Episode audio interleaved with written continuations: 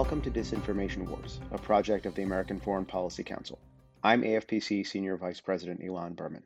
Disinformation Wars is a series of conversations with officials, experts, and practitioners designed to take you behind the scenes of the struggle for hearts and minds of global publics that's now taking place around the world. It's a contest being waged by Russia, China, Iran, and other actors, and the stakes could not be any higher. In 2012, the Duma, Russia's lower house of parliament, passed a series of amendments to existing laws in the country's criminal code. These changes, which are collectively known as the Foreign Agents Law, mandated that organizations and nonprofits which receive foreign donation and engage in what the Kremlin considers political activity register with the Russian government. The objective, according to Russian President Vladimir Putin, is to prevent interference in Russia's internal affairs. The law officially went into effect in November of 2012. Since then, the Kremlin has used it as a weapon against a wide range of enemies. Domestic organizations, like the Anti Corruption Foundation run by prominent Kremlin critic Alexei Navalny, have faced stiff fines, have had their offices shuttered, and have had their employees persecuted, and many have shut down as a result. Foreign groups, including the MacArthur Foundation and Transparency International, have been similarly targeted and have had their operations restricted. Over time, this has led to an exodus of foreign pro democracy groups from the Russian Federation. But Russia isn't finished. In 2017, the Kremlin extended the requirement to foreign funded news agencies operating in Russia. Under the new restrictions, these news agencies are classified as foreign agents and are forced to disclose their funding sources. If they don't, they face stiff fines or face being barred from operating in Russia altogether. Today, the Kremlin is using this law to target a key US news broadcaster. Radio Free Europe, Radio Liberty, which played a critical role in bringing information to populations behind the Iron Curtain during the Soviet era, is being sued by the Kremlin in Russian court for more than $3.5 million in fines and penalties that are associated with the foreign agent law. The service is fighting back, but the Russian government appears to hold all the cards. To get a better understanding of the current fight over US broadcasting taking place in Russia, I decided to go straight to the source and speak with Jamie Fly. Jamie is the president and the chief executive officer of Radio Free Europe, Radio Liberty, or RFERL as it's known for short.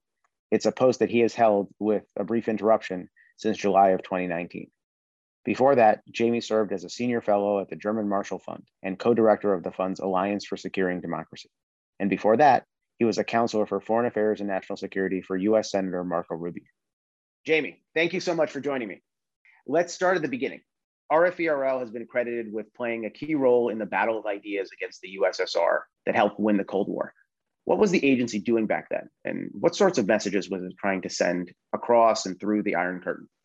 When we started uh, broadcasting roughly 70 years ago, um, the idea, the concept was pretty simple at the time, and it was to uh, allow people who had fled repression behind the Iron Curtain to have access through the microphone, essentially, given that it was all radio, to their former countrymen and women to speak the truth, to you know shine a light on the lies that were being spread by those repressive communist regimes. And so that was the model at RFERL's start. And although the transmission means has have evolved significantly over the years, moving from radio to TV, now really to pretty much every imaginable platform, but especially digital.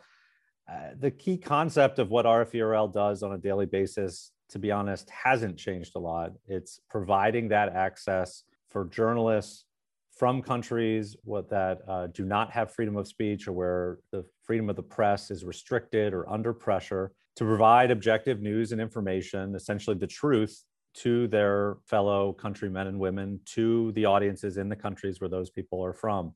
And so, across all of our 27 language services right now, that essentially is still the sort of work that we're doing on a daily basis. All right. So, let's fast forward to today. As you said, RFE is still operating, the USSR is gone. And in fact, you guys have expanded your activities, all these different domains. Uh, why have you done that? As you said, the mission really hasn't changed, but from your perch in Prague, what do you see as the objective of RFERL in your work currently? So, the objective uh, currently is really focused on providing objective news and information in these information environments that are under significant pressure from authoritarians. And sometimes that's authoritarian governments that are currently in control of the country in question. Sometimes, if you look at a country like Ukraine, for instance, or Georgia, where I actually just visited our bureau last week, Uh, you have fledgling democracies that are struggling with outside foreign interference. So, foreign actors uh, in those countries, primarily Russia, but we also see China playing this role in a number of states. And those foreign actors are often trying to undermine the information domain to spread conspiracy theories, to spread anti American sentiments and viewpoints and advance their broader strategic objectives. And so when a broadcaster like RFERL can come into that market and be a trusted source for news and information, an impartial source that does not have a particular political interest, that is not tied to one individual or political party, which is a major problem in many of these, uh, even democracies, if you look at their current media landscape that can be a powerful force in a very fragmented media market that is buffeted by conspiracy theories and disinformation. Uh, when you do have a trusted source of news and information that the audience can turn to reliably to get information about what's going on in their country's politics, but also in topics that relate directly to uh, the audience members' lives. And so that's the service that we currently provide uh, across uh, those uh, 23 countries across Eurasia. Well, that brings us to the current war on the agency that's being waged by Russia. The Kremlin has clearly focused on RFERL as a major threat to its strategic interests. Why do you think does Russia, the Russian government, Vladimir Putin in particular, uh, fear RFERL so much? Well, one thing he may fear is our history, because obviously we did play a role during the Cold War, not just inside the Soviet Union, broadcasting through uh, Svoboda, Radio Liberty, also to the former Warsaw Pact countries. We were cited after the collapse of communism by many of the opposition figures who later came to power as a key part of those events as an information source that led to momentous change. So that may be why Vladimir Putin to this day has a problem with uh, Radio Svoboda. But ultimately, I think what his recent policies, both relating to us, but his broader attacks on independent media and civil society in Russia, they're all about control. Vladimir Putin wants to maintain his grip on power. He wants to protect himself and uh, those in his inner circle who support his rule. And uh, he wants to ensure that any dissent is suppressed that he can dominate the information that is provided to the Russian people. And we present a challenge from that perspective because we will report the facts. We will report on all the aspects of what is going on in Russian politics and society the corruption, the misuse of authority, the attacks on civil society, uh, the failures of the Russian government to address many of the basic needs of the Russian people. And that's the sort of reporting that we provide through all of our platforms, whether it's Svoboda or traditional Russian service or current time or 24 7 Russian language uh, network. And ever since he took power, we have seen a steady increase in pressure on our ability to operate inside Russia, culminating over the last year in these efforts to force the closure of our Moscow bureau, which has existed for 30 years, originally was set up at the invitation of President Boris Yeltsin. And I think we've reached a point where, because of his own insecurities, Vladimir Putin has decided that he and his regime need complete information control. And the targeting of RFERL's presence in Russia is a key part of that effort to exert complete information control. So, how about us? Um, why precisely is the US opposed to the foreign agent label that the Russian government wants to slap on RFERL? After all, to play devil's advocate, uh, it is an official US broadcaster. So, what, what's the worry here uh, from your perspective? Well, the danger is in how they've applied the foreign agent uh, law. There's a foreign agent law, for instance, in the United States uh, that has been used to designate several foreign funded outlets to impose certain requirements on those foreign funded outlets and their US operations. And it's worth noting that for many years after 2017, when the foreign agent law was passed in Russia, RFERL fully complied with that law. We registered accordingly under the law. We declared our finances and our funding mechanisms under that law. Our staff and information about them were provided to the Russian government.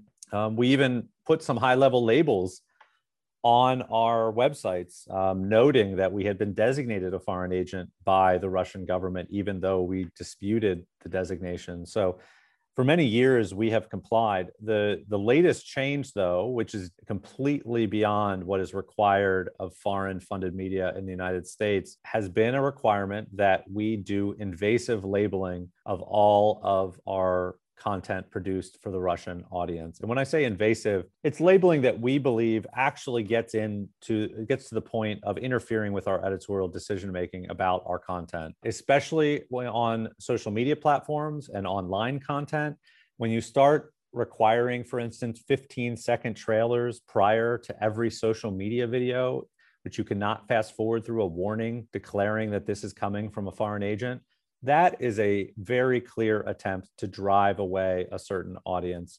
And so when we saw that the Kremlin was trying to use the foreign agent framework to essentially decide who would be allowed to view RFERL content, we said enough is enough and uh, declared that we could not comply with this law, which is now why we're facing these repercussions. I should also just say in the Russian context, which is obviously not a fully functioning democracy like the United States, the label foreign agent has significant negative consequences for those who have been designated as such. Uh, it harkens back to a previous era where people were declared traitors and spies. Some of the other rhetoric and the attacks on journalists, even separate from the formal Kremlin line, have kind of trended in this direction. And we've also now seen the Russian authorities use individual foreign agent designations against specific journalists, including several who work for RFERL. And that has a major uh,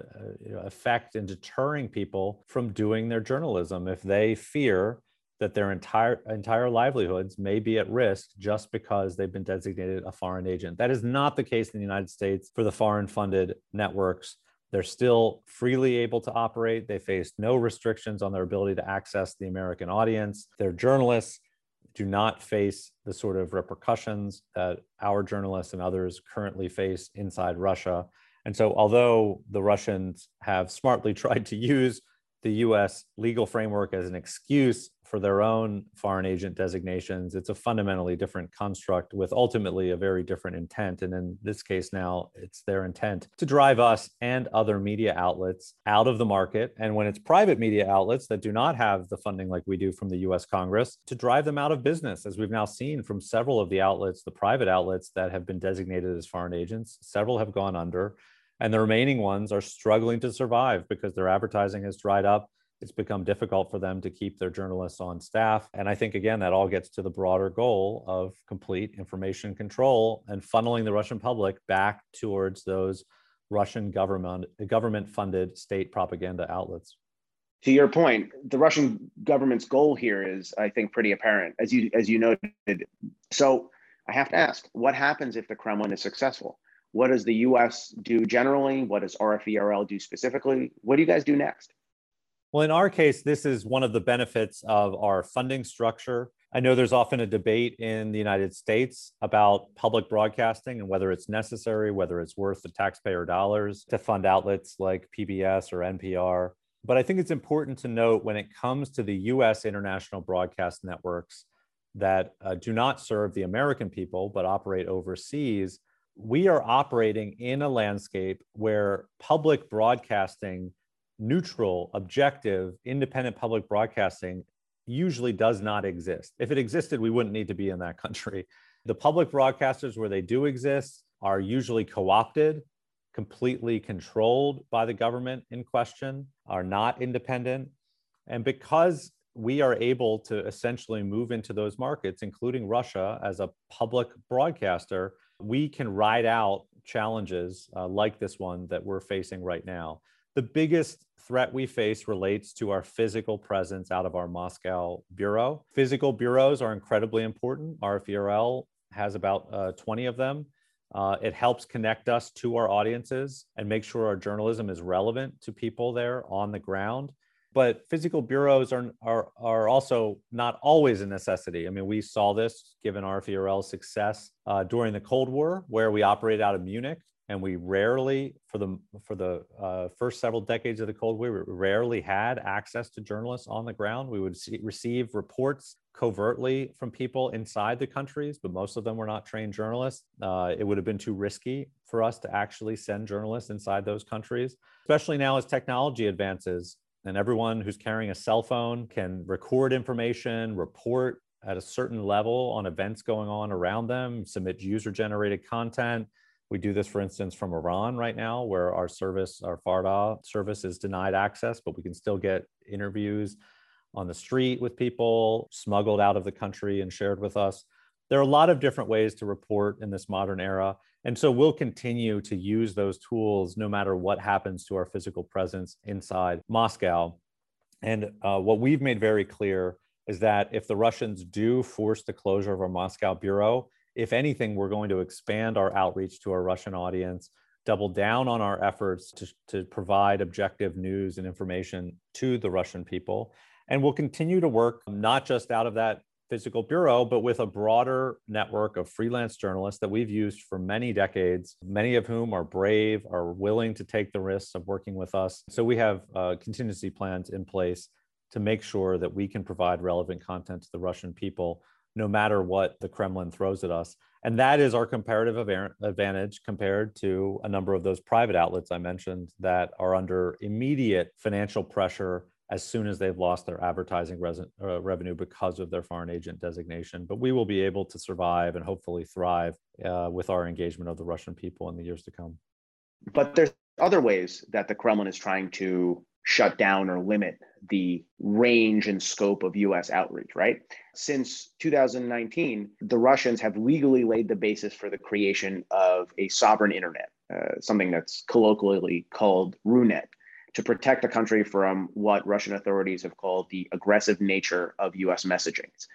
How far along is this project, do you think? And what's the practical impact for RFERL, but also for broader US outreach to the Russian people? Yeah, it's an important question. We've heard a lot from Kremlin officials about their goal of creating this sovereign internet. I think at various times they've even announced that they ran tests, uh, showed that it could work in limited settings. And I think we should be worried about it because we have seen the Chinese Communist Party obviously pursue uh, a similar approach of trying to exert complete information dominance over their publics. But having said that, I think this is going to be a difficult path for the Kremlin to pursue, in part because the Russian people are used to being engaged with the internet, using even Western social media platforms. So, yes, there's some homegrown alternatives, which we're also active on, but a lot of our Russian audience comes to us on platforms like YouTube, for instance. Now, at the same time, they've been waging war on RFERL and other news organizations and civil society. They've also been targeting Western social media platforms, trying to fine those platforms for not taking down content which the Russian state finds object, objectionable, trying to place more conditions on those platforms, and at times threatening to shut down those platforms entirely. But if they were to try to take the entire Russian internet offline, essentially, remove the Russian people away from Western social media platforms, I do think there would be a broader domestic backlash. So that's just one thing I, I, think that the Russian state will have to be careful about. The other thing, which we've seen in a number of countries, RFERL operates in many markets where our websites are routinely blocked by government agencies. It's certainly the case in several Central Asian states, in Iran. It's happened in Belarus over the last year after the protests in the wake of the fraudulent uh, re-election of Alexander Lukashenko. Even when states take such an extreme measure as directly blocking our websites, in this modern era, there are all kinds of tools that can be used both by content providers as well as the audience to circumvent those controls. Some of those are mirror sites, VPNs, and we've even seen this in China with uh, the so called Chinese firewall. Ultimately, in the modern day and age, the digital era, preventing your citizens from accessing this sort of content and entirely preventing them is basically impossible.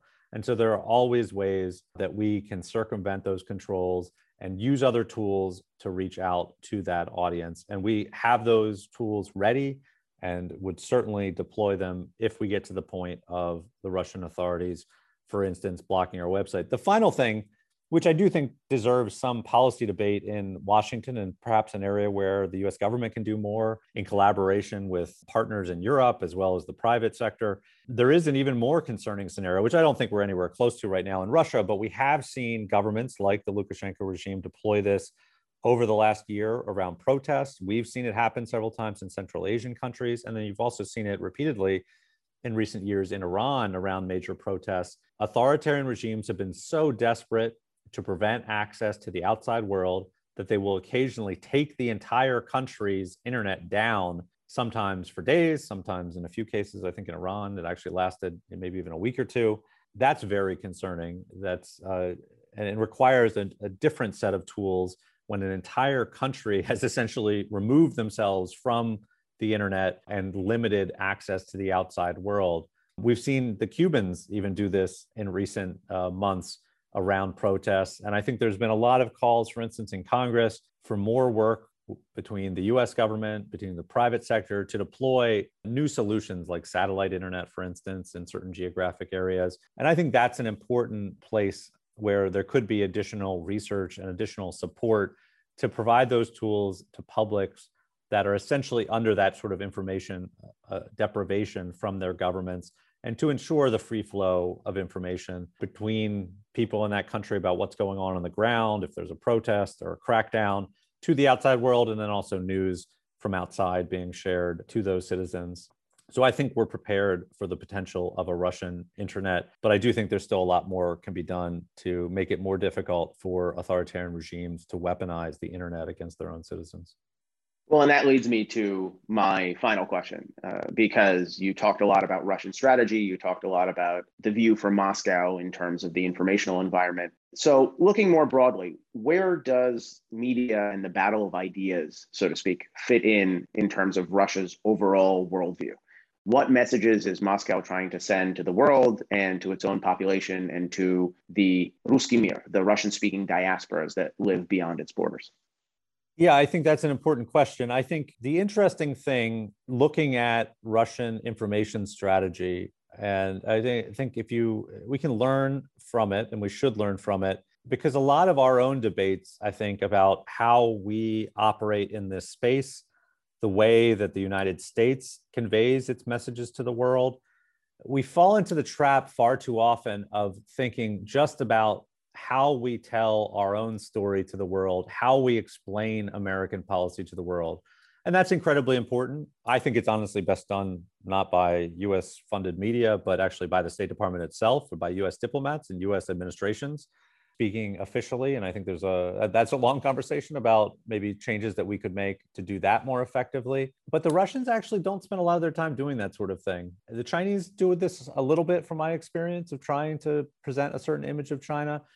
But I think the Russians stopped doing that a long time ago. Their narrative actually is to tear down. They're not really building up much of a narrative. Uh, they want, in the countries that I see where RFERL operates, they want to spread conspiracy theories. They want to undermine trust in democracy. They want to undermine confidence in America and in American objectives. Uh, we saw this just in recent weeks. Like I said, I was in Tbilisi last week uh, with our team there for our local Georgian service, Tavisupleba. And there was an event on an incident on July 5th where journalists were covering a what was supposed to be a gay pride march, uh, which ended up getting canceled because of the fear of violence and the response as well from the Georgian uh, Orthodox Church. And uh, a mob of what apparently were Russian backed individuals ended uh, ended up attacking the journalists who had assembled to cover this. Law enforcement, unfortunately, essentially stood by, didn't intervene, didn't really help the journalists who were under attack. And meanwhile, Russia Today was there filming this live, streaming it. There were Russian propagandists back in Moscow streaming this melee on their websites. And the narrative that they were presenting is typical of what I see across the region was both aimed at a Russian audience as well as then sent to Georgia and uh, manufactured there through Georgian outlets that that might potentially, you know, be some elements that are anti-Western. Was look, this is the fruit of democracy. This is why you, the Russian people, do not need democracy. Look at the so-called democracy, Georgia.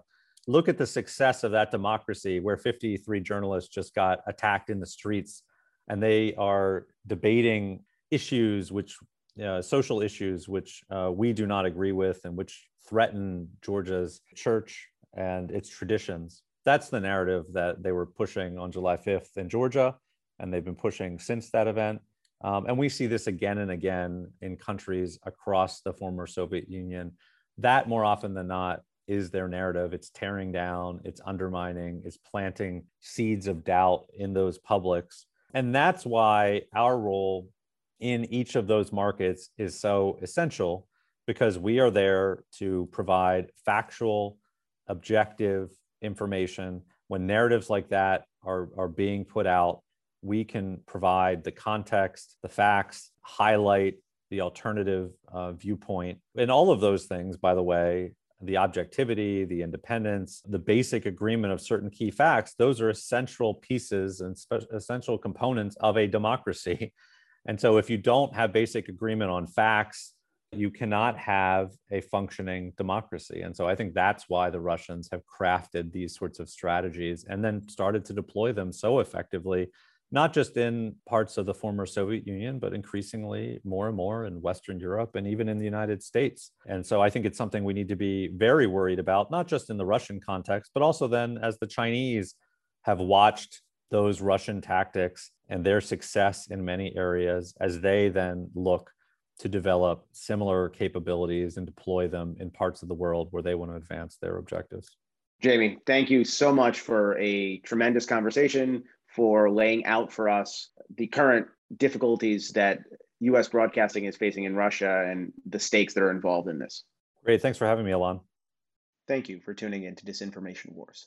To learn more about the American Foreign Policy Council and our work on public diplomacy, visit us online at www.afpc.org. And, as always, we hope you'll join us again next time.